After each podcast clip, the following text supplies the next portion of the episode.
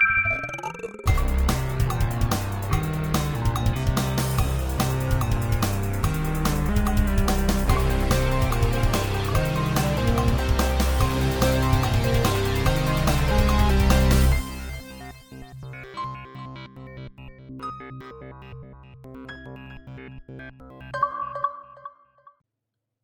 Welcome, one, welcome all to episode 217 of the Xbox Expansion Pass, recorded on Saturday, February 24th, 2024. I am your host, Luke Lohr, the Insipid Ghost, joined by my co host, the Intrepid Captain Logun.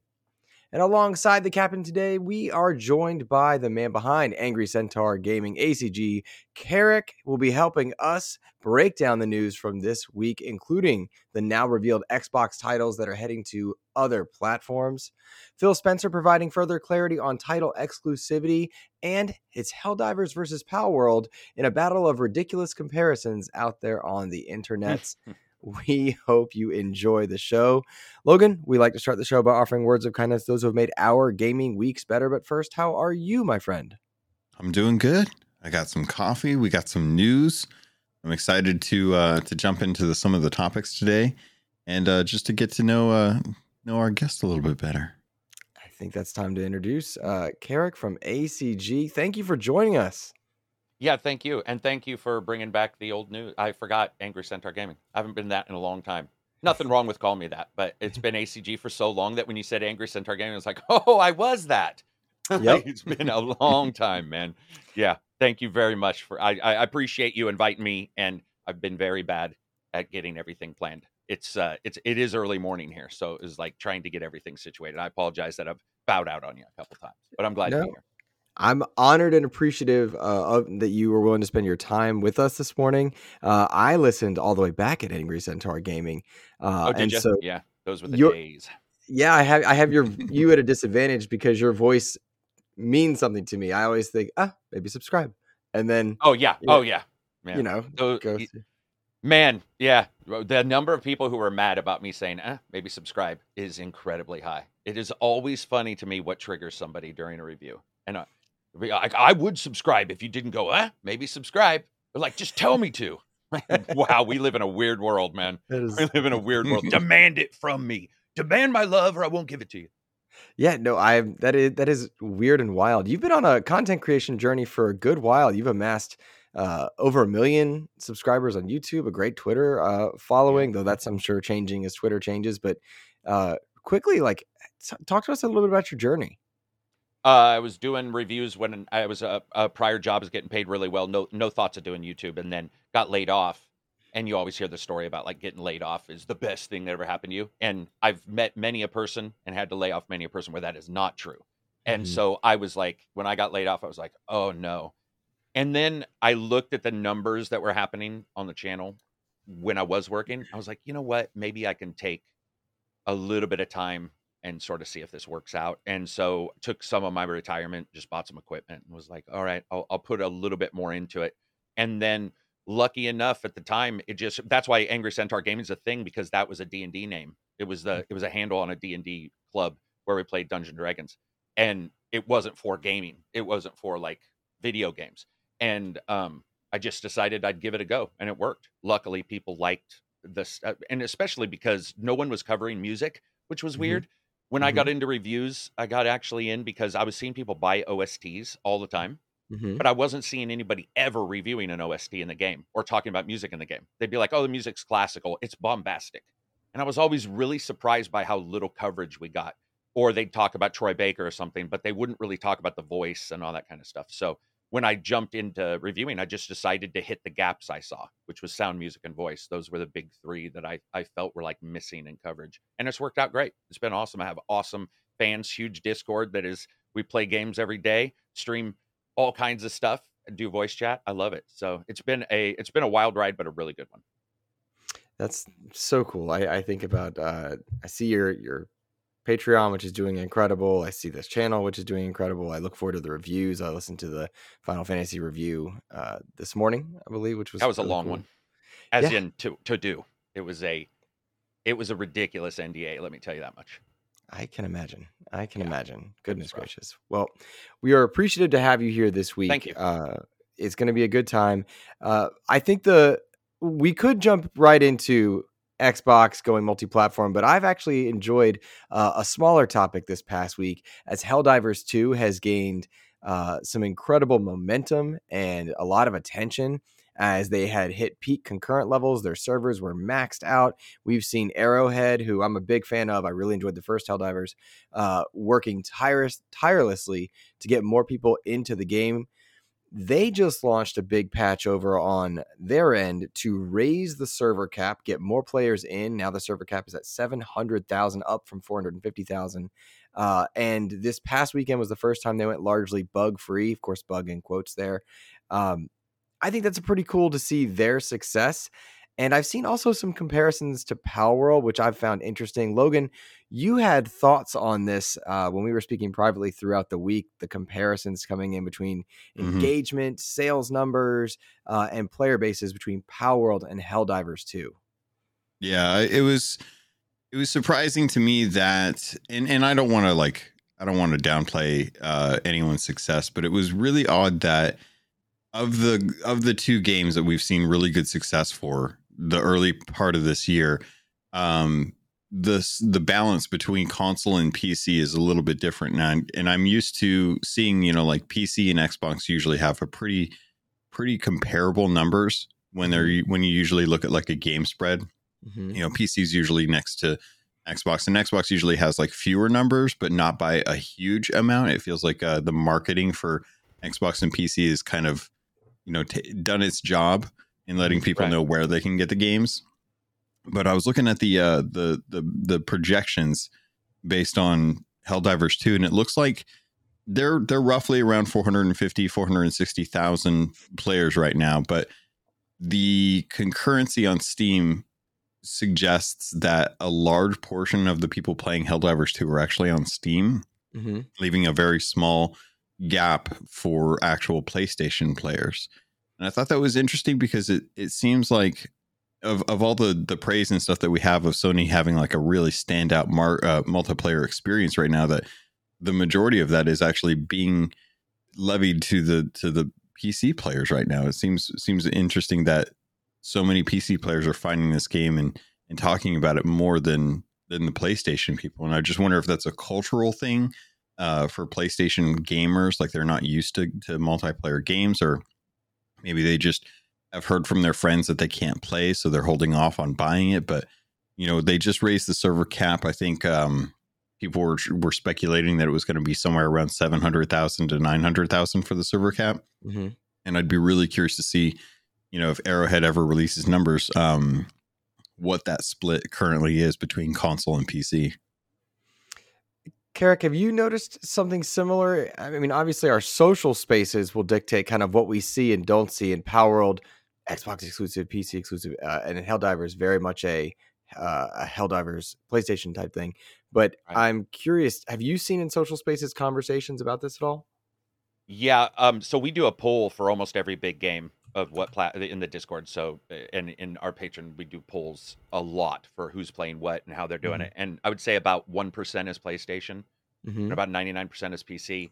Um, Mhm. Some were play- PlayStation earlier, and then when it started crashing on the PlayStation, that's a big no no in my group. I would say with the people I know that consoles console crashes usually means an instant attempt at returning the game, depending on Mhm. the company. They allow that return and a lot of people believes that PlayStation allows for more, or sorry, PC allows for more hacks or more ability to jump into an INI file and possibly adjust something, or maybe you can, you know, massage it to get it to work. And a lot of them are playing on PC for that reason, or playing on PC to get the performance they want. You know, Mhm. they want to max it out with their video card.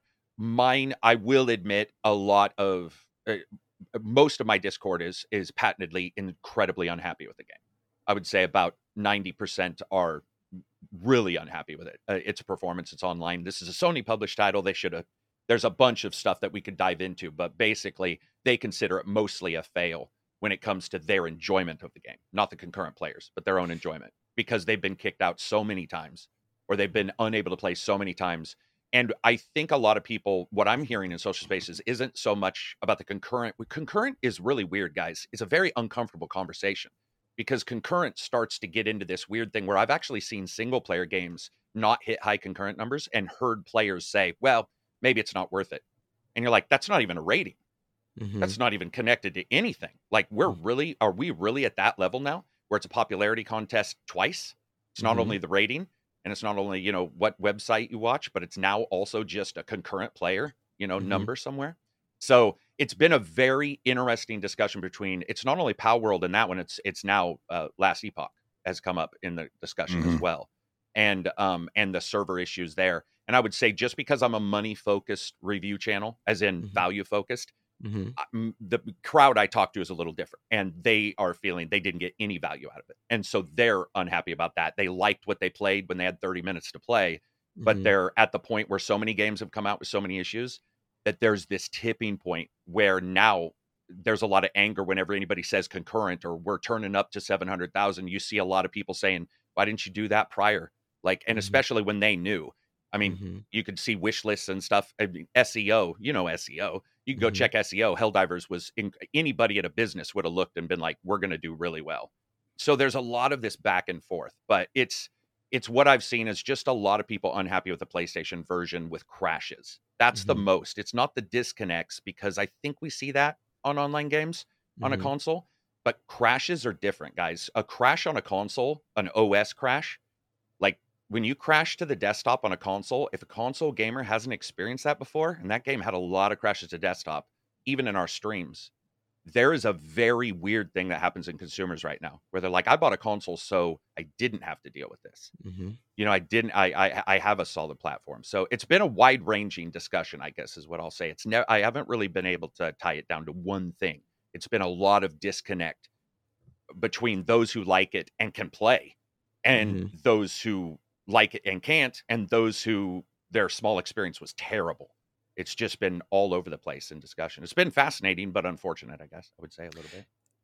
I'm I'm fascinated to hear that your Discord was so adamantly and vehemently pulled back from their experience and enjoyment from it, Yeah. and the value focus could very much be a factor in that because in in- my perspective, having not played Helldivers yet, uh, and been somebody who was trying to work through and understand the Suicide Squad endgame and seeing them shoot themselves in the foot and the narrative around that.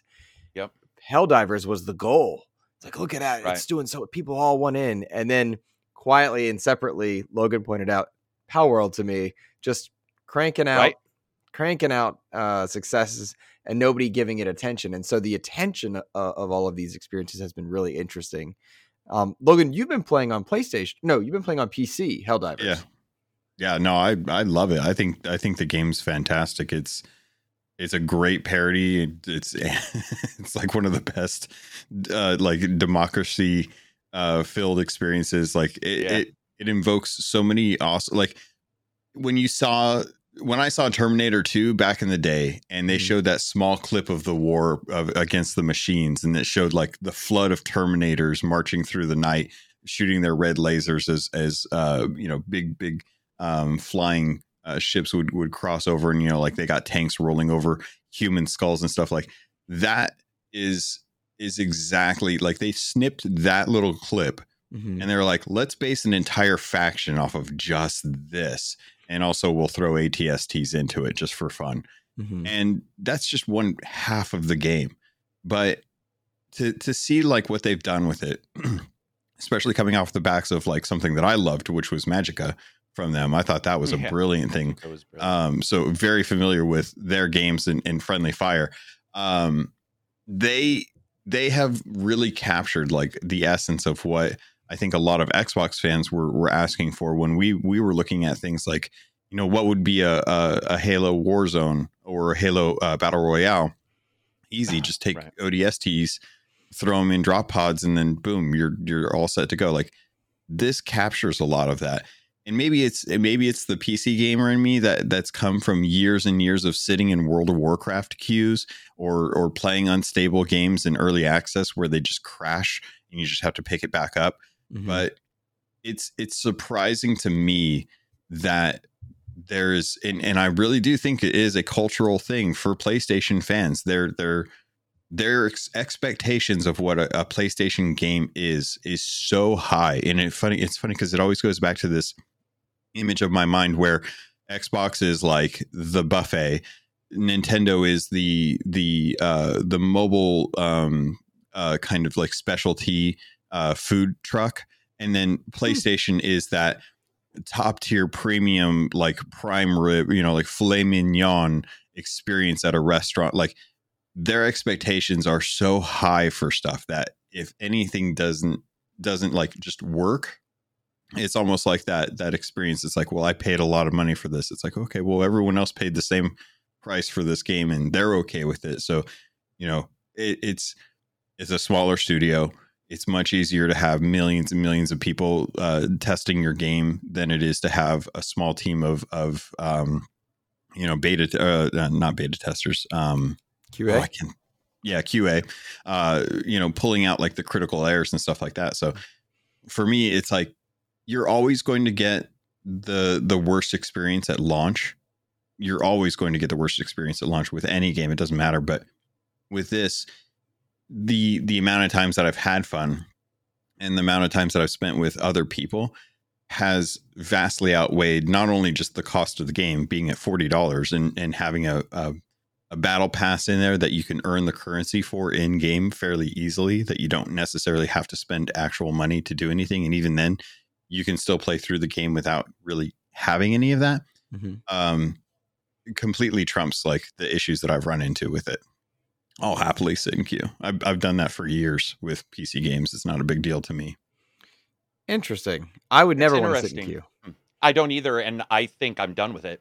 Uh, the honest truth is, uh, I think we've gone so long where things have improved in other aspects and the QA and the testing and all that stuff. Um, where one thing is that we need a certification and we need it quickly. We need a company that starts to do certification for true server testing and I think that PlayStation owners may consider the game, you know, may consider themselves to sort of have a higher standard.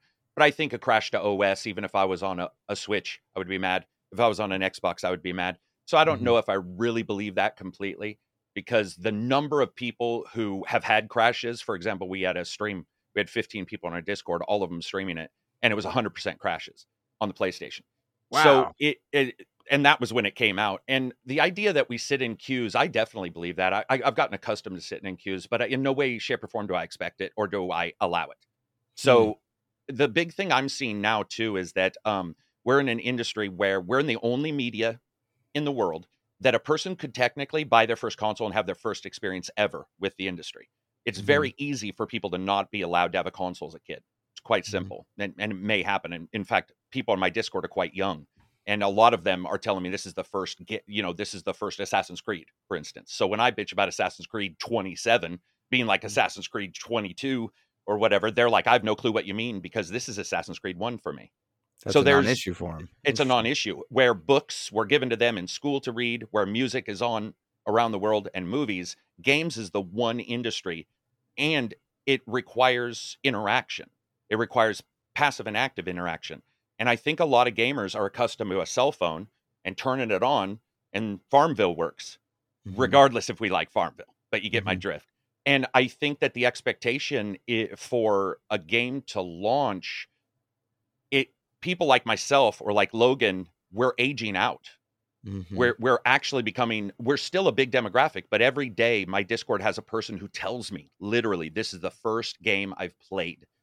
I've gone to friends and they played Mario Kart and I've watched them, mm-hmm. or I played a little bit of this, but the interaction that really creates a game to a person, they may not have experienced. They may only be, you know, they may be a young age when they do that, but it's the only industry where that is. And if their interaction is not only a crash, but also the inability to return the game, because Sony's returns are nefarious. Mm-hmm. everybody knows about the Sony return policy and how difficult it is. So there are all these issues that I think that even though I speak from an old standpoint of understanding, I also got to tell you guys, I'm done. Like I'm done. I'm mm-hmm. no, in no longer telling a company, "Oh, it's okay if your game doesn't work." If my movie friggin' stopped 2 minutes into it and just mm-hmm. stopped working, I can tell you some, you know, projector operator be yelling at, or if my Mhm. book just was missing seven pages, Mhm. and they're not 60 bucks or 40 bucks or even 30 bucks. We're getting to a point where there's too much competition for us to continually make excuses. Gaming's not a charity. I'm not here to give them money. Mhm. I'm not here to do any of that. I'm not charity. I'm not lifting them up. It is a purchase, and I expect that purchase to work. And if they have an online component and they think it's not going to work, it is on them to have an offline component. Last Epoch has that. If you are going to have an online component and you can't figure out how to do an offline one and you are going to be susceptible to server issues, that is on you and you should expect that the new consumers coming forward are going to demand more are going to demand more. Because no matter how many times I tell somebody, "Hey man, I used to sit in queues for EverQuest," they're just going to be like, "I don't give a shit." Excuse my Mhm. language. They're going to be like, "I don't give a crap if you sat in queues. I don't sit in queues. Why should mm-hmm. I? I mm-hmm. purchased this. It should work. When I buy a car, if the wheels fall off 2 days later and I can't use it, you can bet I'm going to complain about it. And what sucks about this is Helldivers is a good game. Mm-hmm. That's what makes people matter. If this was a poor game, you would have people not having FOMO. And so that's what I'm seeing is a rise in the frustration. It's not I'm mad at Helldivers, it sucks. There some are. It's I'm mad at this entire situation. I paid money, why is this not working? And how did we get to this point? And every time I try to bring up just like Logun, you try to bring up, well, you know, this and this, they're like, dude, what are you making excuses for? The competition's out there. And there there are times where you get online games that really run pretty smoothly day one. Palworld had some bumps for sure. A lot of people forget Palworld had some issues with servers, but after a while it got up and running. So I think the online offline component has to be looked at by all companies going forward. I'm this off this lack of offline component is really bothersome to a lot of gamers. So a lot of questions came into my mind as you were talking. I'm curious, does the early access label that comes with Palworld matter to you in this case? They are selling it. It is it's 25 million copies sold and 10 Right. million of those are on Xbox. Like I was surprised to even see that. Uh does that early access moniker change your expectations for it? Pri price does and early access does. I'm really pretty sick of early access as well, um, Mhm. because it, gaming is becoming a charity in a lot of weird ways. Where it's like, oh, buy three levels of our game, we'll give you 12 in two years. And I've seen enough Kickstarters and enough early access games disappear, even by top tier publishers, you know, or top mm-hmm. tier developers. We've had some. So I don't. I I do think it definitely changes, and if they're very clear that they're early access, I'm okay with it unless you see those games, which we have seen where they appear to be early access, but you look at it and you can tell when you're playing it that they're very close to being done. And it's like the early access is you're paying to be a beta tester. And as a consumer, I do not believe in that. I didn't, and I, I just like that is not for me. It is not for me to say it is okay to be a beta tester. It's why you notice when you've heard me on uh, other podcasts where I just don't really do early access reviews because I don't believe in it. It's not really a review. Early access is on, if you think about it, changing more often, usually more patches, more adjustments. They say we're looking for feedback, we're constantly adjusting the game. Well, you can't say that and then not constantly adjust the game. And they are. So the idea of buying into being a beta tester is not really something that I personally, as a channel doing reviews, support, but I will personally support them. So there are times where I will buy into one if I'm interested in it, but I also tell anybody getting to, er, into early access, consider the money gone. Consider it gone. Like almost any game, unless you have a return for it, but consider it gone because there is a chance that you may be in jump into a game and it just, you know, Project Zomboid. What are we at? 14 years? Like, Hmm. and it's still it's still not you know version 1.0. So that's a that's a bad example because it's just it's sort of known for that title. But yeah, and again, that's because I'm a consumer side style channel where final product is important. So early access is a little iffy for me when it comes to coverage. But when it comes as a person, it depends. I like the idea sometimes. It just feels like it'll it's a lot of them. I think it'll be very interesting to see uh, just how people approach, um, at least on on the Nintendo side, uh, Grounded when that gets Oh. launched, Yeah. because that was a game that came into Xbox Early Access. That's one where I know the devs were a small part of Obsidian. We're passionate about this project, They worked with the community for an entire year to not only get like a wish list going, but also to test out a lot of the issues that they were running into. And when they finally launched into a, a 1.0 version, it, it did really well for them. The Yeah. the studio was was praised for how good it was. Um, and I don't think that that game would have survived had it not Without been it. for the people who were who were helping kind of test out that thing and and let them know these are the things that if you want this game to do well, we would like to see these features, these are these functions, these are the things that we're running up against that you may not have thought of because some teams genuinely just may not have the manpower to be able to address or or think outside the box of of what Yeah. they usually they're perfect they because I see this with Sea of Thieves all the time. They'll come out with a, a feature and their feature in their mind in the perfect world that the, of, of gamers Yeah. this is going to be great. It's going to be Mm-hmm. fantastic. And then they put it into insiders. They reach out to their partners and they're like, "What do you guys think about this?" they're like, "You've missed like so many loopholes in this Yeah, gameplay. You missed the mark. People are going to destroy this this mode when it comes out because they're going to abuse all of these things that you didn't think of." And it's and it's sometimes you just have to get a, a- an outside perspective uh, Yeah. through testing to be able to even have that ability. So the the Switch owners they're going to get the best version of the game because they've they've there's Yeah. been you know over a year uh, year and a half's worth of of time I think at this point where they've been able to really kind of build up like what this game is going to be. I mean, uh, I remember when the game didn't even have a campaign, and they're just Yeah. like, yeah, you just go out and you build and then you kill bugs and we'll, we'll think of the story later. And that's that's just it's it's interesting that that uh, from a computer or from come a, from a consumer ex- experience, I can expect that if you're buying a, a game day one without a game preview label, but there's still a lot of stuff that you are butting your head up against, I can appreciate wanting to take your money and invest it in somewhere where the team has tried to put more love and care into the final product as opposed to patch it when it gets out. As long as we can get it out we'll we'll have some return to be able to fund this for a little bit longer. But that's a that's a very sharp edge to walk for a lot of studios if it doesn't do well at launch because you're you're expecting a lot of people to jump in and get that analytics back to be able to address major issues your game could die on the vine and Yeah. and there's there's they i think they that. understand that We just saw that uh, with Suicide Stars? Squad. oh sorry Suicide Squad. Yeah, Yeah, foam- down to a foam thousand, stars. less than a thousand or foam stars. Ooh. But but yeah, Suicide Squad. They WB execs just came out and said that basically that the game missed the mark, disappointed. They've two patches in, they've broken their game, so people Hmm. can't get in, which is a, a shame. And like the whole premise in their minds when they launch, it's season zero. Season one launches with the Joker in March. Oh, They'll have all this time to work out. Yeah. But by now the decisions have been made. The reviews are done. The the the mind the the group think mentality has been decided. So their their live service is already it's already done. It doesn't matter how good season one is. I don't think they'll get back the potential masses they would have had. You Same it's thing with Well, Skull can I ask you guys a question Skull real and quick? Bones, yeah. Have you guys have you guys felt?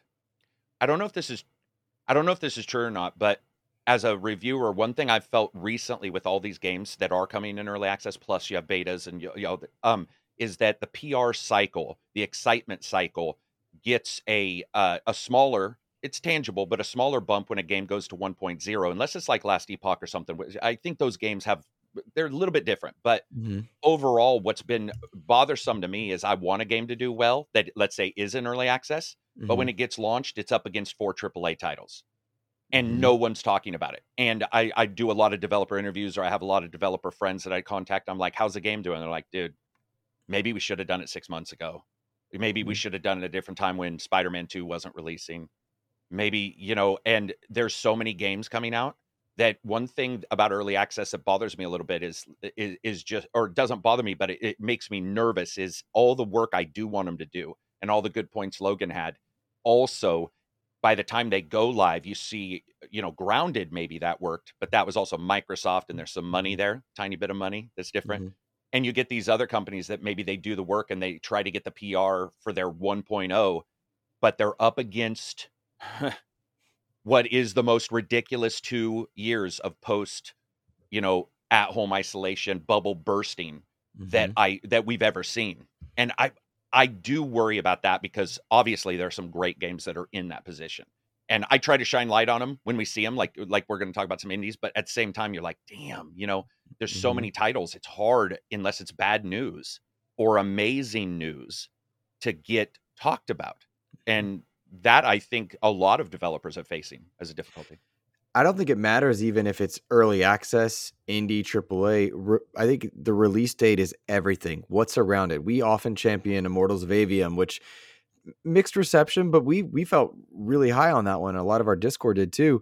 But that game came out, and then it was what was it Starfield, and I'm No, it was it was uh Sea of Stars, Armored Core, and Mhm. Starfield all right around the launch of Immortals of Aveum. I mean, it's like how do you they yeah how do you compete with that? it's a Like- new IP. How do you deal with that? Right. It's Right. it's and then like go back as far as I'm looking over my shoulder on the camera, but like Titanfall, nestled in between COD and Battlefield. Release date is just so crucial.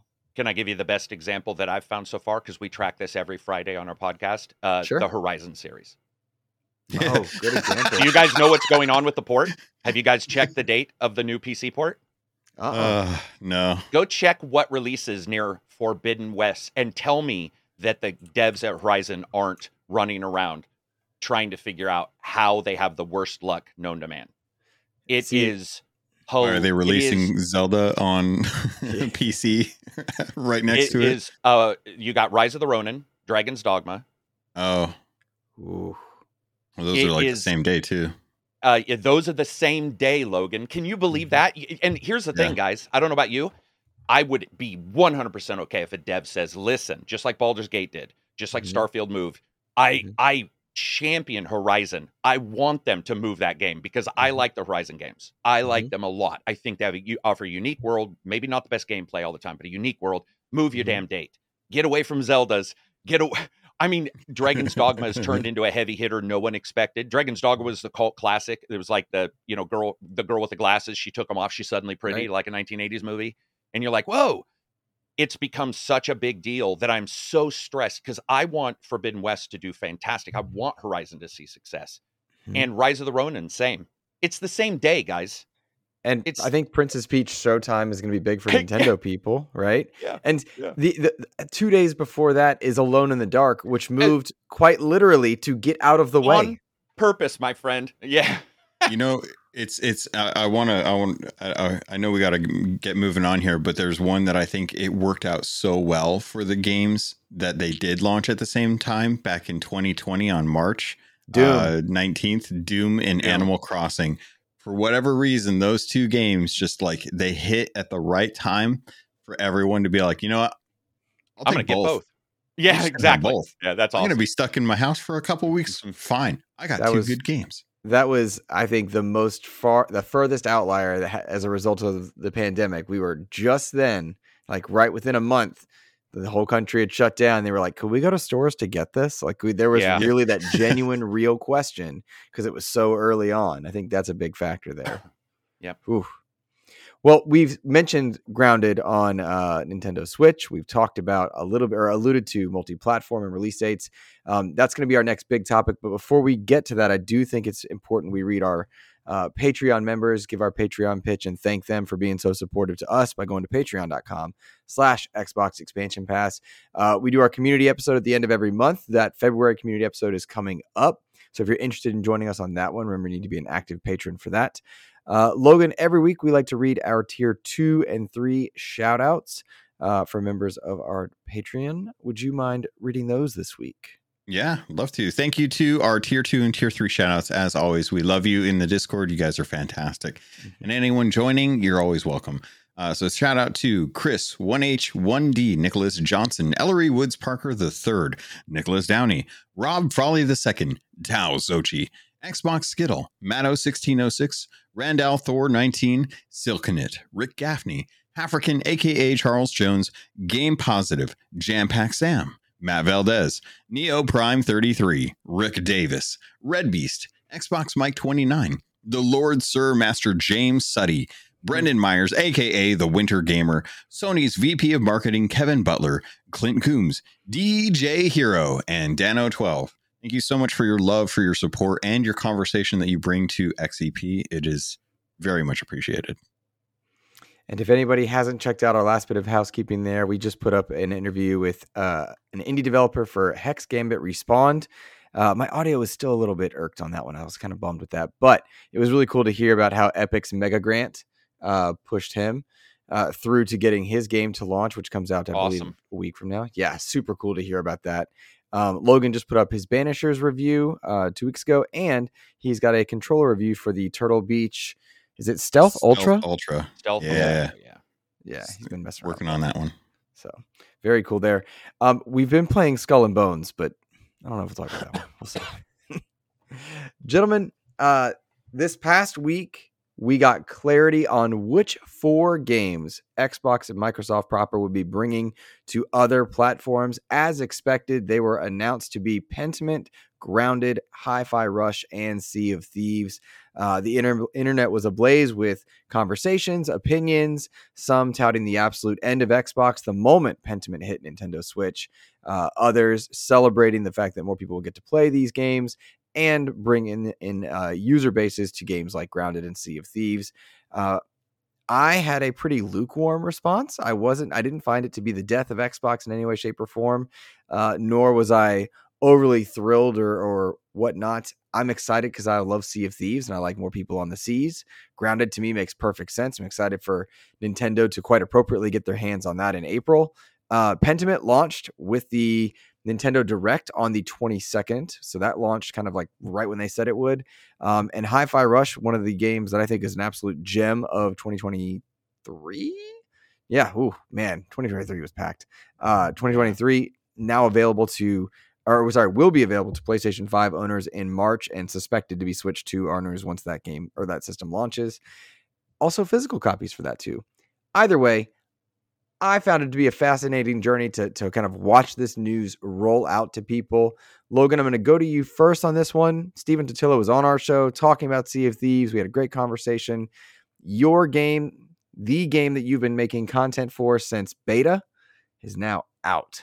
Or sorry, sorry, is going to be out on PS5. Is now going to be uh, very clearly picked up by a whole new user base. How are you feeling?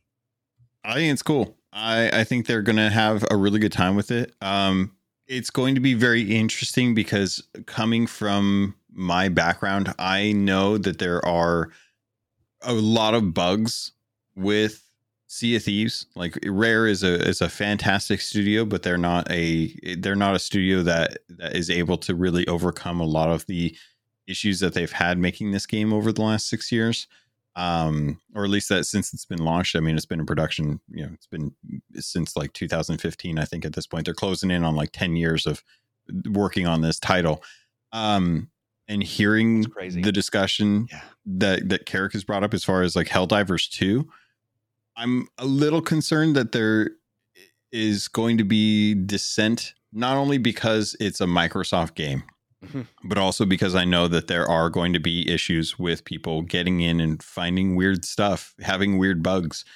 So I know it's a great game. I know I have a lot of fun with it, and I know I love sailing around and, and having a good. It's community weekend right now. I'm missing uh, double XP right now for for all my reputations and gold so and sorry. stuff. I'm sorry. Um, no, it's it's, Thanks for it's taking the hit, man.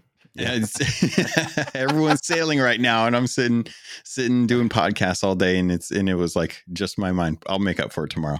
Um, I'd rather be here right now, and having them having them have access to this, I think will be very interesting to see what their perspective is on it. Coming from a game that's been out for six years, it's had tons and tons of content updates. It won't have the this game's got good bones, but it's lacking in content uh, at launch reviews. But I know that there's going to be a a subsection of the community that are going to look at this and be like, "It's an Xbox game and it's got bugs. Let's make fun of it." And part of my concern is, is that they might go after the devs for that, which I would hate because I already see that dissent in the community from other people Mhm. but it's it's going to be something that I think a lot of people are going to drop skull and bones for. because I, I just think that the game looks beautiful. I think the game looks way better. It is super weird seeing it on the PlayStation Store though. Uh, but this is their first first game on a PlayStation. Rare has never published anything for Mm. Sony, and it's really like a landmark experience for them. As someone who Hmm. started on Nintendo, got bought up by Xbox, and has just been an exclusive system for for you know for one or two console manufacturers for this whole time. Them getting an opportunity to do something for PlayStation because of you know them working on Unreal Engine is is fascinating. Karak, how about you, man? What what took you took uh what took your eye coming out out of this past week? So those were the uh, those were the games that we guessed a couple. uh, Well, yeah. Uh, let me let me change that. Uh, on the podcast that's public, those are the ones that that were sort of uh, discussed, and um, I think that he's. I think Logun hits on something that is actually unfortunately true, which you do have the console people uh, who are going to be very shocked. And this is something Phil Spencer sort of hinted at, where he said, We don't know how Xbox games in the interview after the podcast, he said, We don't know how Xbox game branded games will sell somewhere else or rare Mhm. games will sell somewhere else. So we're sort of testing these. I think they're very good, very good tests, Mhm. very good titles. First of all, Hi Fi Rush, very good title. I think that one just sort of fits. Pentiment fits. Pentiment's such a weird game. I rated it as not for me, but obviously very good. You know, it's Mhm. like one of those games. It's like it, if you like this kind of game, this is for you. Sea of Thieves. Um, I am one of the initial launch where I was just like, this game. There's nothing in this friggin' game, and they've done Mhm. such a great job improving it and such a great job putting stuff in. But a little like you know a toad in boiling water. A lot of people ha- are so happy if you played a long-term game that's getting stuff that Logun's got his eyes open where he's like there are still some bugs where some people just be like Sea of Thieves is amazing. You're like, "Mm, Mhm. eh, there is still some stuff there that a newcomer will notice. And uh, initially, just what I was talking about at the starting, newcomers have a different, you know, there is a different mentality of what they're getting. I think Sea of Thieves is great. I think it's a graphical, a good, also a, a good. uh It's just different graphically, and I think that that kind of stuff also matters. Artistically, it's gorgeous. It's got that weird look to it. It's got the water, which I think is fantastic Mhm. which we all talk about and it's got some good some good team up gameplay i'm overall about where you are where i'm not ambivalent but there was no surprises just for some other reasons where it's like this, this is why i was sort of quiet when there were some other rumors is- somebody even dm'd me it's fable they were like fable's coming start and i was like uh no it's what are we talking about here what Mm. why where are all these weird rumors coming from so to be locked down to these four is actually a smart decision on their part it Mhm. didn't really shock me. Uh, I wasn't shocked when PC got its first Sony game and PlayStation owners were like, "I'm selling my Sony. I'm selling my PlayStation." You know, they're they're uh, like they're now multi-platform. Blah blah blah. People be like, "Oh, Xbox does PC as well." You know, they have no exclusives. It's it's a changing world, guys. And in the last three weeks alone, look at what Namco, Square, Nintendo, Sony, Microsoft have all stated massive, sweeping changes to the industry. Go Mhm. look at some of the things these Square finally admitted they don't make the greatest games sometimes. They're like, we're Mhm. going to actually make some quality games and extend our development. Namco said the same thing. Microsoft is making a change. Sony's more aggressive on PC. I'm open to it, but I do understand what an Xbox fan may think. I also believe that Microsoft was pretty clear that they're looking at games that have established some kind of crowd on their Mhm. platform and perhaps is not growing, uh, you know, anymore. And Mhm. I actually think that's just actually smart business. Tr- Personally, I actually, when I look at it, I'm like, that actually checks out. If you want it to still make money and you're not growing, and you can either make more from your current crowd or you can possibly uh, put it on another system. But here's the coolest thing about this, guys it's not just that it's going to PlayStation. It's that even in my Discord, we had multiple people, well over. We're a smaller Discord. We only have like a thousand five hundred, but at, around there, I would say seventy five percent of the people who play on Xbox are jumping back on to play with PlayStation people. Exactly. So there is a there is this knock on effect that a lot of people are more interested in what's going to happen over here Mhm. and not realizing there's some excitement over here, which is what Mhm. Logun was bringing up, and that's very cool to me. that is that, that could not be better said because that is what makes me so excited about seeing Sea of Thieves hit a bigger audience. Suddenly it's like, oh yes, first fresh meat, for those of us that are pirate veterans. Uh, excited for that one. Like, I got let's go. I didn't think about that. Yeah. But also, like the idea that Halo could hit another user base doesn't matter. I, I don't mean like PlayStation, but I just mean the brand. Hey, I love Halo. My love for Halo outdoes my love for Xbox. My love for Gears outdoes my love for Xbox. My love for the experience of playing the game outdoes which console I'm on. And so, as the time goes on, I mean, in our next generation, I think we'll have hardware, but the one after that, we're likely to just log in, at least in my mind. Like, Yeah. you know, and so I, I, I want those brands to be okay. And if Sea of Thieves gets new life, gets an, a shot in the arm, a new player base, new income, I think that that opens the door for a whole lot more Sea of Thieves for me to play. And that's a really cool thing. And I don't see a world soon where Halo's launching onto to, to PlayStation or you whatnot. But truly, this to me feels like a net win because we've seen the finances of, of PlayStation giving lower and lower returns. We're Yeah. seeing all these brands that you had just mentioned recognizing that the industry cannot sustain itself in the way that it was going. And in this unique way, Xbox feels very much ahead of the curve. And Logun and I often talk, Carrie, Karak, uh, that that being ahead of the curve is not always good, right? Xbox Uh, One, correct. Xbox One, approach- eh, and and you guys know this. If you look at Xbox One's initial overall check marks that they had for that launch, they've all Mhm. actually come true. Some of them came true on the PlayStation prior to Xbox ecosystems, which is also more interesting when you think about it. hmm Yeah, being first isn't always the best way, but I do like that this positions Microsoft for, I think, a stronger future going forward, without a doubt. And Stephen Totilo talked to, to Phil Spencer and talked about how console growth overall has just slowed for Yeah. Xbox. Uh, I think that's really interesting. The comments about physical games have also been interesting because with Pentiment comes the news that Limited Run is going to be making physical copies of the game for Xbox, PlayStation, and Switch. But like that's such a small demand, which makes sense that Limited Run would be handling it versus kind of seeing it in Target. Which like Target's a good example. Didn't they remove like massive amounts of copies of Starfield? Yeah, can I point one? I I I don't know how you, long you guys go. Can I point out why that shouldn't surprise people though? Real quick? Please. Yeah. Microsoft has a big tendency to go OEM. WMR is one of the biggest cases where they didn't make the hardware. They created the software for WMR. They supported it, and then Lenovo and HP made the hardware. This is Mhm. the same thing with physical. If they can, limited runs not the only one who could do physical copies. I could certainly see Microsoft and Sony and whatever just saying, you know, we may be going somewhat away from physical ourselves, but if you want a boutique website and buy mm-hmm. a hard buy these like limited run limited runs been doing, I think that is sort of what's going to happen in the future. Mm-hmm. Almost like a almost like 3D printing kind of thing, but for a game where you just, mm-hmm. you know, you're if you want that physical copy, you don't go to Walmart. You don't maybe and maybe Amazon has a a small number that limited run puts in their warehouse, but it, it- Mhm. I think it makes sense for them to do it. Um, I do like the con- the the the continuation of physical.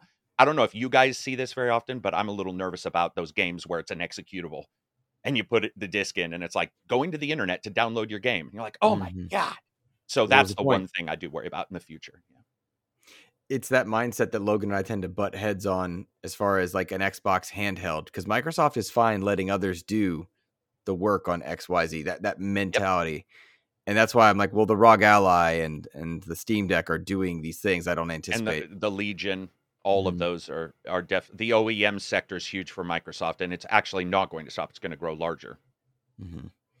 Logun, uh, I don't. Uh, did you have any thoughts on the physical element of that, or anything kind of related to Phil Spencer's comments? I I think that's normal. I'm fine if if if physical's going to go away or go away, then I'm I'm totally fine with that. It doesn't bother me in the slightest. I got enough junk in my room to not have to care about it.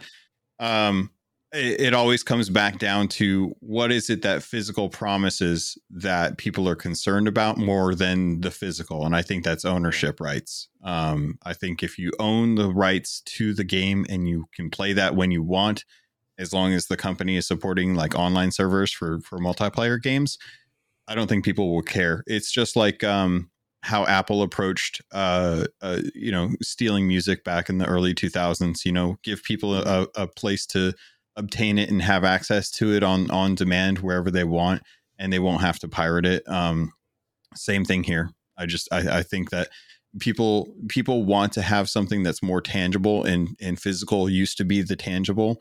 I think now uh, and, and and I'm going to keep pushing it. Uh, legislation to change how ownership rights work for digital media is the thing that's going to be the new tangible. Hmm. Interesting. Um, I realize that in kind of moving us into the physical conversation, I neglected to ask: Do we anticipate more Xbox titles going multi-platform in the future? Whether we're thinking something older like the Master Chief Collection or something yet to come, like Blade, or somewhere in between, like Indiana Jones and Starfield, when the time for that arrives. Do we anticipate this happening more in the future? Yeah. For yeah, and I would sure. I would expect studios like um, Undead Labs to maybe be the next one. State of Decay. State mm-hmm. of Decay two or three? Well, three, but see, in yeah. in the ten years from now when it actually releases, who knows if there'll even be platforms by the time that game comes out. yeah, true. I would agree. Undead Labs is a good example. Mm-hmm. I would do also. You, I don't, oh, go ahead. Sorry. Oh no, no, go ahead. I was just going to ask you actually. Do you see? Uh, do you guys see them going? I don't see them going for the big titles that a lot of people are actually seeing.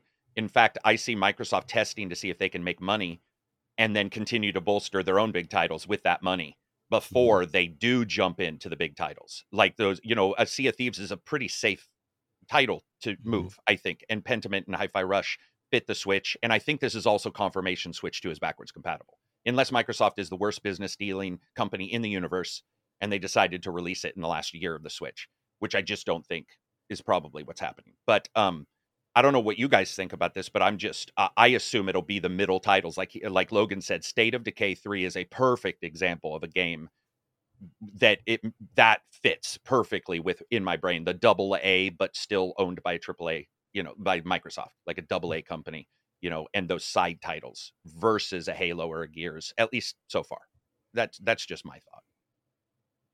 I would I would I would agree on those points. The only thing I would say, uh, and and I I think that the Switch Two is going to be backwards compatible. Personally, I think they've they've even kind of hinted at that. But I if. I were Microsoft and I wanted to to release a title on another platform, uh, throwing it on a on a, a console that has over 150 million. or 130. Yeah. I, I, I, have no clue at this point. Wow. It's so high, I don't care what the actual number is.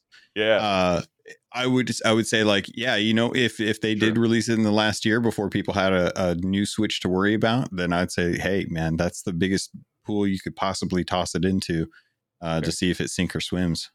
And I so sincerely think Hi-Fi Rush is a launch title for Switch Two. Like, gotta be right, gotta be. Um, I love the idea of the middle titles, and I think about the, the middle. It's so strange to think about Xbox in general, right? Because with the acquisition of Activision Blizzard, and then prior to that, Bethesda, they've already got so many multi-platform games that it bolsters their business. So when we talk about Xbox games, for we do not associate Diablo, Warcraft, Call yeah. of Duty, and those are all in multiple places. Uh, in fact, it is Diablo that's coming to Xbox to more Xbox fans by way of Game Pass in March. COD can't be far behind uh, for the older titles, rolling out the backward compatibility stuff. Hearing Phil Spencer commit to keeping that alive was awesome. But you know, the these are perfect candidates. These four are great to go other places, test markets, figure out if having Microsoft or Xbox Game Studios launchers or uh, logins or whatnot Minecraft has it. Some games do, some don't. Pentiment mm-hmm. won't have it. Really interesting to see. But I do not anticipate Gears, Halo, Forza going to those places. If it is Forza, is it Motorsport or Horizon? Which one's going to be mm, talk to the I, you know, like does Sony say no to her to Motorsport, yes to Horizon? I don't know. Um I do hope that what this does is demonstrate to other major companies that it's okay to put your stuff in other places because if if PlayStation is examining their returns, their markets, putting things onto PC, would they consider the old Spider-Man going to Switch 2 or going to an Xbox. I I doubt it, but will they examine it? Oftentimes we see big companies take the wrong lesson, you know. Um, and I maybe this is too far of a stretch, but the wrong lesson. My fear with Suicide Squad is that WB's lesson is that people don't want DC games when it's really like, no, no, no, we just don't want you to take and put into a live service what doesn't need to be live service. So I'm curious uh, if PlayStation or Nintendo or even Xbox themselves will get the right lessons out of going multi-platform in some cases. Thoughts? Hopefully they will. I, I, I would I would say that for them to take some of their other titles uh, and and put them out there, I think is only going to be a boon for for everyone. Um, it, it's it's always really tough to kind of decide like if these things are are going to work out or not. But I think Xbox's approach is is fairly safe. I, I would I would would not be surprised if things like State of Decay, Redfall, Battletoads, like those are the ones that I would say like take those and and let those go. Like Battletoads on Switch is like a perfect example of like okay, now that we've got um Grounded and uh I'm just I just blanked on it. Where's my notes? Sea of Thieves, Pentiment, Hi-Fi Rush. Uh, let's see, da, da, da, Grounded and Pentiment um, for Switch, like Battletoads would be perfect, right? Um, State of Decay for Hi-Fi Rush and Sea Thieves on PlayStation, perfect example. Throw Horizon in there. I think a lot of people would like to have a more arcadey racer than than uh, what Gran Turismo is offering. And don't don't sleep on Crew Motorfest, PlayStation fans. It's a fun game. Yeah, um, uh, the first ones weren't great, but this last one is very good. It was right. Yeah, caught, I was. I mean, Crew Two, You couldn't create a crew. I mean, it's true. That was a miss. That, that was, was, a weird. pretty big miss. Can we also point out too that every single generation, uh, there's been two consoles that hate each other, and usually a third that is the corded sort of middle ground. And I think mm-hmm. that Sony and PlayStation, uh, or, or, Sony and Microsoft, both look at Nintendo as the person they can tell secrets to in a in a in a triangle of friends. Mm-hmm. And I mm-hmm. do think that Microsoft in particular, and maybe Sony as well, though Sony has a history with Nintendo, I do think that there is a higher chance of some of these hitting the Switch, not only because and Switch 2 because of the possible huge user base, as mm-hmm. well as a differing mentality. There's yes. a different mentality amongst gamers towards Switch as a competitor than there is towards co- the other uh, box at your house that doesn't go in your pocket. Mm-hmm. That's a very good point. Very good point. I mean, how many times did people look at Grounded and Sea of Thieves art styles and say that looks like a Nintendo game? Every time, man. Every time. It was uh, always. And there was a lot of people on Nintendo's uh, platforms asking for it who mm-hmm. actually wanted, who were like, that is exactly the kind of multiplayer little title I want on my on my portable. That mm-hmm. that fits. That's why I think Logun hit the na- uh, uh, the nail perfectly with like a Forza Horizon as you as did you. I think if there's a racing game or whatever, instead of Sony saying, "Hey, compete with us," it, when I think we just saw some numbers today about GT and how well it did. They were getting they were they're almost as high as the highest other game of the other mm-hmm. GT game, this newest one. I could see a Forza Horizon not competing in that same form and them being more okay with that possibility than maybe a Forza Motorsport, which is closer to 100% direct competitor. It is. However, I still feel like Motorsport somehow fell flat. Yeah. I don't I just feel like it launched too feature incomplete or or feature light um, which which bothers me. You you guys mentioned Redfall a moment ago, and I'm thinking back to my experiences with that game, particularly post patch when we got 60 frames. I could see a world where potentially this game goes to PlayStation down the road when content's in there and finds a new that finds a shot in the arm and maybe finds not not the success they ever wanted, but finds a user base, a player base that maybe they didn't. Because the loop necessarily, I don't think was terrible but there was just so many broken elements, clearly uh, incomplete in any every way. I wonder if that is a possibility that we see for a game like Redfall that gets new life versus Sea of Thieves, which is just extending a successful run. I definitely think it's Possible. a good opportunity. Yeah. Um too too much of a stretch though. No. You both sound doubtful. That's why I. I am doubtful. Go ahead, Logun well, no, I just I think that I think that Redfall is in a good place uh tech wise. I just think that there are still fundamental issues with the game design um particularly around boss battles mm. that I think are are shortcomings of of the the actual potential for that game. Uh, I think the, the atmosphere and the characters are great. I think the the gameplay is really found a, a, a good a good balance between enemies and uh, time that you're just kind of running around from place to place. I think that there's still UI issues that they have as far as like navigation and and how to uh, get about the world. Um, not to mention the fact that there's just a second half to that game that most people probably don't even know about. Mhm. And the I, I think them coming to like PlayStation will give that game new life. But it's the Redfall on. PlayStation in October. You know what I mean? Like that. yeah, make- I think that would be a really good thing to do. I think if you released the two characters that were promised with the Bite Back edition, and one of them is like a blade, Mm. then I think you would have a lot more interest. It's like, hey, y'all wanted Blade? Here's Blade, and it's on Redfall. All right, Karak, you you were of the a differing opinion. Did we did he sway you at all? He did a little bit, but I think that if I were to just step back and look at the entire industry and the different games that compare to it, I think that Suicide Squad and Redfall both share some common huge failures. Mhm. and that those failures are burned into the minds of gamers so much that the Mm. idea to jump in to possibly enjoy it is up against so many new games and so many games that are that that you don't have to beat your head against a wall to get to like let's say what Logun was sort of hinting at which is the later parts of a certain game. Mhm. and there's a difficulty there um, with Redfall in particular because it missed so dramatically. It, Mhm. it, it, it, it missed in some fundamentals. And in the same way suicide squad has some great parts some there are some good parts to suicide squad it misses some of those fundamentals. And i think sometimes there are just games that aren't no man's sky you know? Everybody loves to be like no man's sky you know rebuilt itself. No man's sky is a procedural based game using a super formula that that they created and if eh, you know I, we talk about the tech on that quite often. It allows for iterations quite differently than normal titles do which is why mm. you hear that title you know eh, eh, a- adjusting and changing so dramatically. They can't all be that.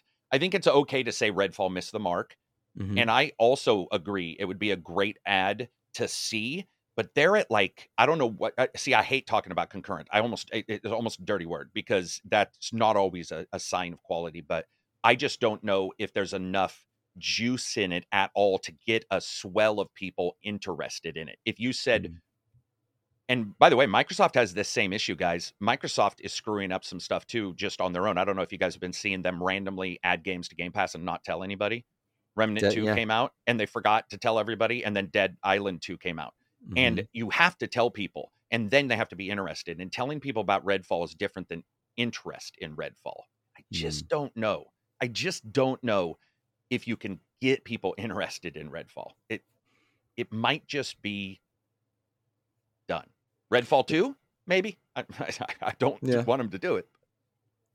I wonder Can't if argue. the I wonder if if stuff like the the the games coming to Game Pass. I wonder if that's something that's tied into the deals that they make with those studios. Like, did they factor in marketing into that deal when they said that they were going to be bringing Dead Dead Island two to uh, Game Pass? Um, because I, I remember seeing like news about it, but I just I wonder like if that's a factor and why some things come in but they don't get mentioned as much. Well, and Logun, don't you also think that at some point Phil needs to wink because it's it looks like mistakes. Beyond Good and Evil was also leaked on accident by Ubisoft or Microsoft. The anniversary edition that's coming out was Mhm. leaked five months prior to when it was coming out.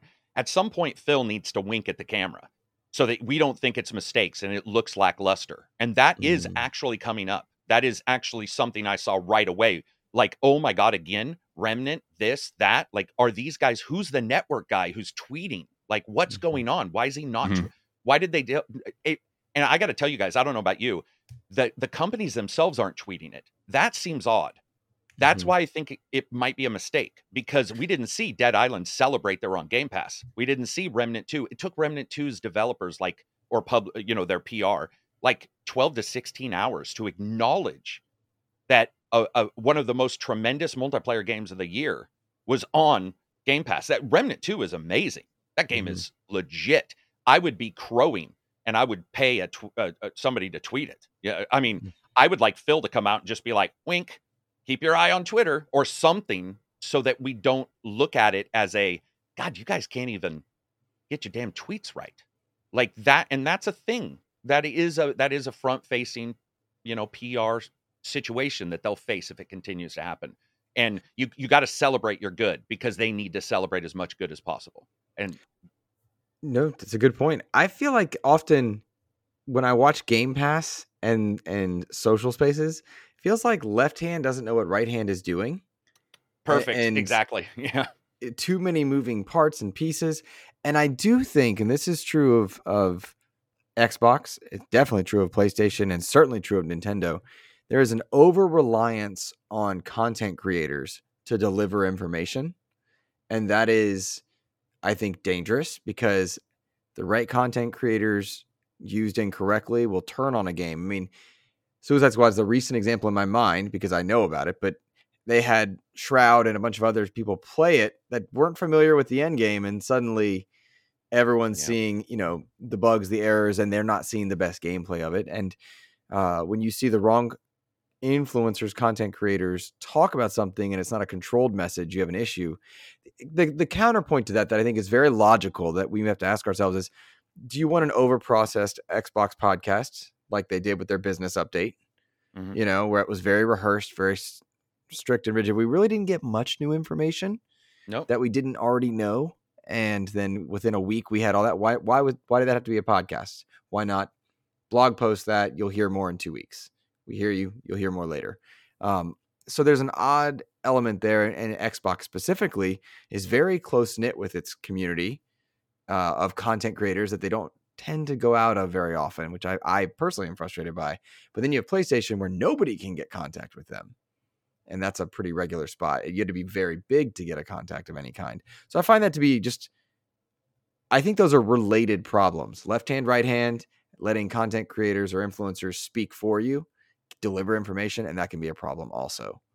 It used to be 50 50. I'm sure you guys have seen this, but development was 50% of the fund, and then PR was 50%. And we Mhm. saw with a couple games from Sony in the last 10 years where it was actually 40 60. There was, and Call of Duty had one that we saw the price and the uh, the marketing was well above uh, what the game's development cost. And influencers are a cheaper way than putting your ad in the Super Bowl.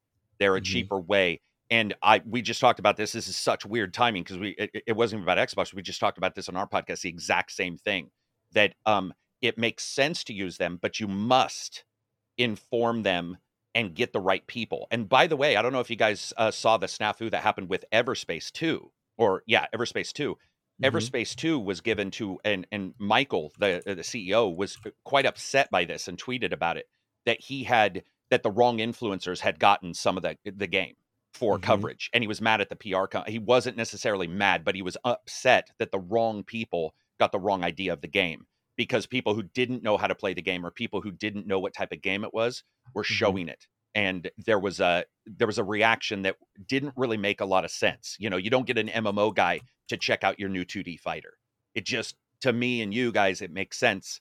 To them, I think they're looking at numbers currently. And I'm hoping, I agree with you. I'm hoping they look at that more closely and identify that, hey, if we're going to use people, which I don't even like in the first place, because you know me, I don't do sponsors at all. So it's Mhm. like I've lost out on game coverage many Sure. times because they'll be like, we're going to fly you down. I'm all, I'll pay for my flight. And they're like, that, no, we have to do this and that. I'm like, ah, not coming then like i Mhm. don't i don't want to i don't want that kind of touch so it's definitely a thing man it's a good point i'm glad you made it because i think it, they have some growing to do and the industry's changing dramatically into a weird wild west where they need to figure out Hmm. how they do it and also have responsibility for truthfulness even if it's subjective but also the right people talking about the right things so Mhm. that those people even know how to tell them it's wrong. It sounds bad, but sometimes you do need to get the expert to come up and you you every every company needs a Steve. We joke about it. Every company needs a guy who just says no all the time. Mhm. Like nope, and you have to explain it to this guy. That's what you need to do with the, your content creators instead of having them spread the word. Sometimes you need to pull them aside and be like, "Seriously, could you look at this? Like Mhm. truthfully, is this is, is this stupid or does this Mhm. actually make sense?" That would be useful. uh, Logun knows this. Selfishly, I start twitching with with frustration when I see certain interviews in the industry. Why X person or Y person gets an interview, and it's like they don't do their research. They don't know what they're talking about. They're not prepped, Right. and it really bothers me when I see. uh, selfishly again myself, but then there are several others that are doing the research, doing the grind, and then they it gets given to somebody else who asks the wrong questions. Doesn't You are not tooting your own horn either. I want to give you a shout out. So I do watch your stuff. I was watching you guys in the podcast last weekend or whatever when I DM'd you, and Thank then you. looking at your channel, dude. Your interviews, I was laughing with the guys. That I'm, I was like, "Yeah, I'm going on the podcast," and I was like, "Dude, this guy's got interviews with what the?" Like I was looking mm. through, going, "Oh my god!" And so I was listening to him, going, "Oh, I know why." Because every time you do a good interview, dude, somebody sees the good interview. And I will tell you, keep cracking because I know you're twitching now, but people will notice that. They will notice it. And it, it takes a while, but even internally, I'll hear from a PR person is there someone else that you think should cover a game? And I've definitely dropped you as well as some other people and being like, you might get this person because they cover in a way that is actually factual, even if it's not as happy go lucky. So good on you, dude. You, I Thank mean, you. you have some insane interviews, man. Thank you. I, that was beyond kind. I was not expecting that. Thank you. All right, cool. Yeah, yeah. It's truthful, man. Thanks. Um, we uh, so I'm going to switch gears now as we do kind of our smaller topics and then round out of here. Uh, I say smaller topic. Who would have thought? Elden Ring has its DLC launch date of June 1st. Shadow of the Erdtree. I know people are going nuts for this one. I know I'll be jumping in on this one. Uh, Logun, remi- were you an uh, an Elden Ring person? Don't care. You were not an Elden Ring person. I love it. It's whatever. It's a FromSoft game. I don't care. You go go do it. See, Stupid I games. Oh man, I I love Elden. I don't do Souls titles very well. I'm not good at games anymore. I love Elden Ring. 150 plus hour. I love that game. I'm absolutely Give me some going nuts. accessibility. Get out of here. Oh, I love that game so much. Uh, Karak, how about you, man? Were you excited for this I'm one? in the middle. I'm a little bit above Logun in in caring a little bit, but Mhm. I um I like some of them. I don't like some of them. I think Elden Ring was genius in how it uh, it introduced newer players, including a bunch of people I know who uh, then went back to Dark Souls and Mhm. uh, and other titles. So I'm very excited for that, and I love the idea of Shivering Isles. $40 sized expansions. I'm a huge fan of multiple size expansions. I think it's awesome to embrace $10 ones, 20, 40, and I think they'll probably deliver, but I do not know if I will review it because I would have to go back to the game, get good Mhm. at the game, go to the middle of the game, go to the new place, and that is my one real problem is I don't know how I'm going to be able to experience that because it's it's a pretty tight year. So Mhm. I want to jump in and I'm excited for it though. It looks great. Uh, it's got great new stuff that's coming, and everything I saw is exactly I think what consumers wanted from that Mhm. which isn't always true for some expansions. You know, sometimes you'll be like, oh, this isn't really what I'm interested in. I think with Elden Ring, they could have probably released a bucket helmet and people would be interested though. I- get Phantom Liberty vibes when I see Shadow of the Erdtree. This is going to bring a whole new people back. It's Oh, going to bring oh, everybody in.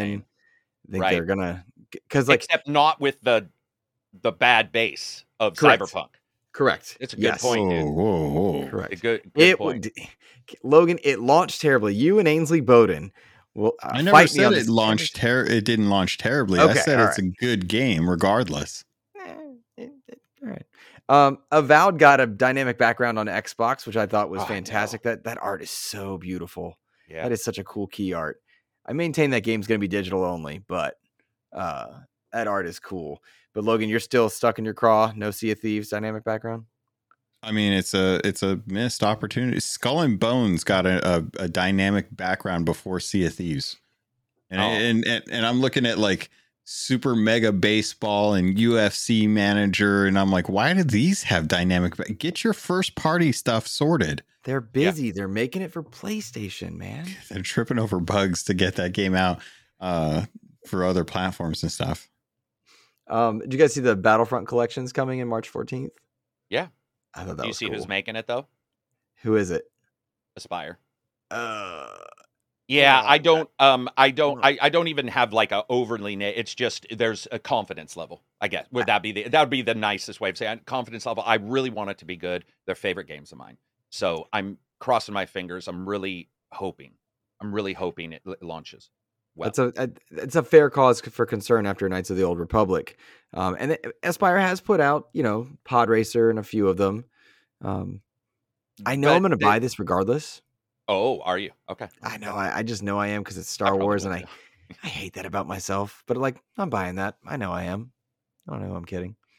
Uh, gents, I'm kind of kicking through on our smaller uh, stories here. Sony's going to be work is currently working on bringing PSVR 2 to Windows to bring it in line with MetaQuest 2 and 3. I thought that was kind of cool because we saw Xbox put out uh, their VR compatibility. Is that what it was? I'm not a VR person, but I remember this from a few months back. You could play Xbox games via Game Pass on VR. You can makes sense. access Xbox app through MetaQuest. Oh, yeah, you ca- okay, allows that's you to what it is. cloud Okay. stream games. I gotcha. God forbid they put Halo, uh, Fireteam Raven in VR. That'd be weird. or Halo or, or Gears Tactics. Yeah. Just saying. Gears Tactics is one of my favorite games of all time. So I would love more Great shine game. we can get on Gears. Let's throw that onto a Switch or something. There you go. I, I love that. I love that too. I need to beat that game. I need to go back and finish that because I loved that game. I love Gears. Um, let's see. Uh, we did have two listener questions. I'm scrolling on down here, gents. Uh, this one came from Todd Oxtra. He's a patron. He wrote this one in over on our Discord. He says, "Any thoughts on the rumors for an all-white digital Series X? Do you think it's coming instead of the leaked cylinder all digital Series X?" Uh, this was a link. uh, Sorry, pardon me. This was a rumor put out by Exputer. Uh, they've put out some credible leaks in the past. Um, it looked to me like a prefabbed, like just mock up that somebody Mhm. on the internet did of a just a white Series X. But um, uh, in general, an all digital Series X doesn't bother me in the slightest. I don't know that I, I feel like it's absolutely on its way here, but I don't know that I'm going to rush to purchase one because I already have a Series X unless there's a big kick up in functionality somewhere. I'm not going to buy one of them. I don't think, maybe, unless it says Halo on it. We'll see. I don't know. What do you guys think? I I I have two Series X's, so I'm I'm good on this. Uh, if they, I wish instead of like the optical drive, I keep I keep glancing over to my Xbox. Um, I wish instead of the optical drive, if they could just take that space, keep the form factor, and just shove as many little SSD card NVMe's in there as they possibly can. I don't care how cheap they gotta make them, just RAID it all together and have like a really beefy hard drive system for those, I think that would be great. You know, I would I would say like a digital Xbox Series X would be fantastic if it had like a 10 gigabyte hard drive Mhm. system set up Terabyte. in there. Terrible. Terabyte. Terabyte. Yeah, 10 terabyte. Because it feels Uh, like 10 gigabyte right now. It does. Yeah. It If they had like a 10 terabyte hard drive in there, I guarantee you people would buy that. They'd be like, oh, yeah, I don't have to ever worry about hard drive space on this thing ever.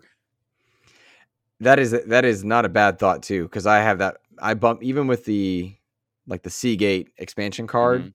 which I sold a kidney to buy, um, and bouncing between my X and X, X and S from downstairs upstairs kind of thing. Uh, that thing still fills up. It still fills up because games are so big. Um, and maybe it's because I play COD, but still, so big, crazy. Um, Karak, anything for you? Would you want a new Series X that's digital? No, I don't buy based on any design ever. I don't buy pro. I don't buy any like Spider-Man PS5s. Um, I I just go with the base unit. I do think the FTC leak made it pretty clear that they do have one coming, and the Mhm. cylindrical one will probably be white. That's Mm, uh, that, that. I mean, just looking at the idea, Microsoft. Uh, one bonus to Microsoft, kudos to them, is if you look at their cooling and how they did it, they actually did a, an incredibly good job with the one fan at the end pulling heat. So I think a cylinder one doing the same thing is, you know, it makes sense. And Mhm. yeah, I would. I I don't see any. I don't see any na- or any like chance that that's not going to happen. And I agree with Logun that uh, it would be great because the price on the Seagates are so expensive that throwing some in, you know, getting a two terabyte or two two terabytes or whatever inside would still be cost saving in the long run if you Mhm. are thinking of ever expanding your storage uh, for a, a new consumer. I don't know who they're selling it for. I would assume it's to also offset cost. So the chance of the hard drive being bigger is probably small, unfortunately. But I think it's the typical sort of not die shrink in this one, but sort of the let's get the hardware making a couple bucks per, you know, per system if possible, or losing less per system being sold possible. Good I think it's not a really big miss that they uh that they they had an opportunity to really cash in on the color aspect of the systems. Like we have the uh, the uh, the white Xbox Series S, which is Mhm. has got the 500 gigabytes, and they came out with the black version, which had the one terabyte. They should have had the uh Series X or the Series S. That's the black version. That should have had a disk drive in it, Hmm. and had the same size hard drive.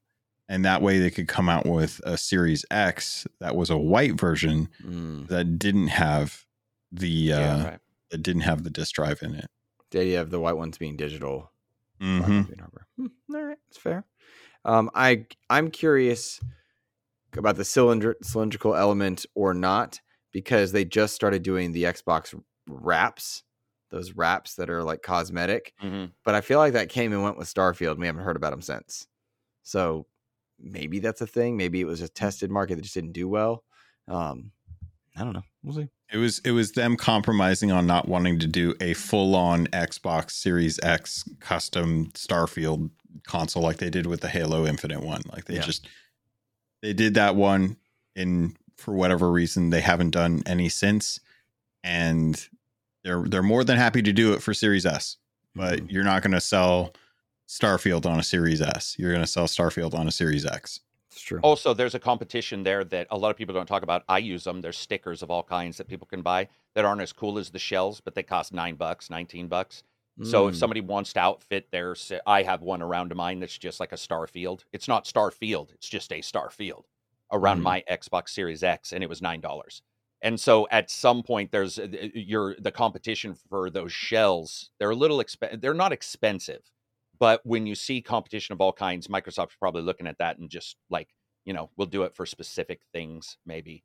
I, I, I like the idea of the Starfield one, but until we get another exclusive, I don't see them doing one you know, or they'll just make printable ones, right? Where you can customize it, like you can customize a Xbox and you can pay. That's a good point. That's a really good point. Karak, our last question is for you specifically. It comes from Clint Coombs, one of our patrons. Uh, he wrote in over on Threads. He says, uh, You always have some great comedic analogy in your reviews when describing something. Does it take a while for you to write your reviews, uh, or does it come pretty naturally? Thanks and love your videos. Thank you. Uh, I do not write the video scripts at all. Whoa. I go off the cuff, which we found out recently when I had a glitch in the Final Fantasy VII review, and I repeated the content, the what I was talking about, but I had glitched out, and you can tell I say it in a completely different way, and it's just like because it's just me talking. I take notes. The analogies are because I'm old. The older you get, the more analogies you gather, the more the more examples you can have. But I definitely appreciate it. It is fun, and I like to talk about games in a goofy way, even if I'm tearing a game up because a game is terrible. I actually, for the most part, never think that the dev is trying to make a terrible game. They don't wake up and go, dude, I got a plan. Today, we're going to really nail how crappy this game is. Like, we're Mhm. really going to do it.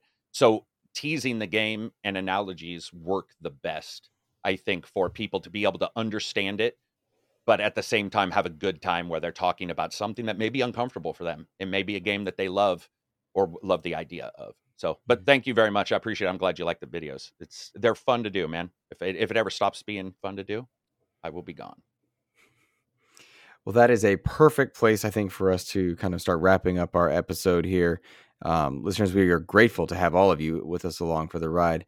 Uh, Karak, would you let people know where they can find your content if they're unfamiliar? I can't imagine they're listening to XEP and don't know ACG, but uh, do indeed let people know where to find you. Yeah, Jeremy Penter on Twitch at Jeremy Penter, and then it is still Angry Centaur uh, Gaming on YouTube because you can't, you know, you can't change it.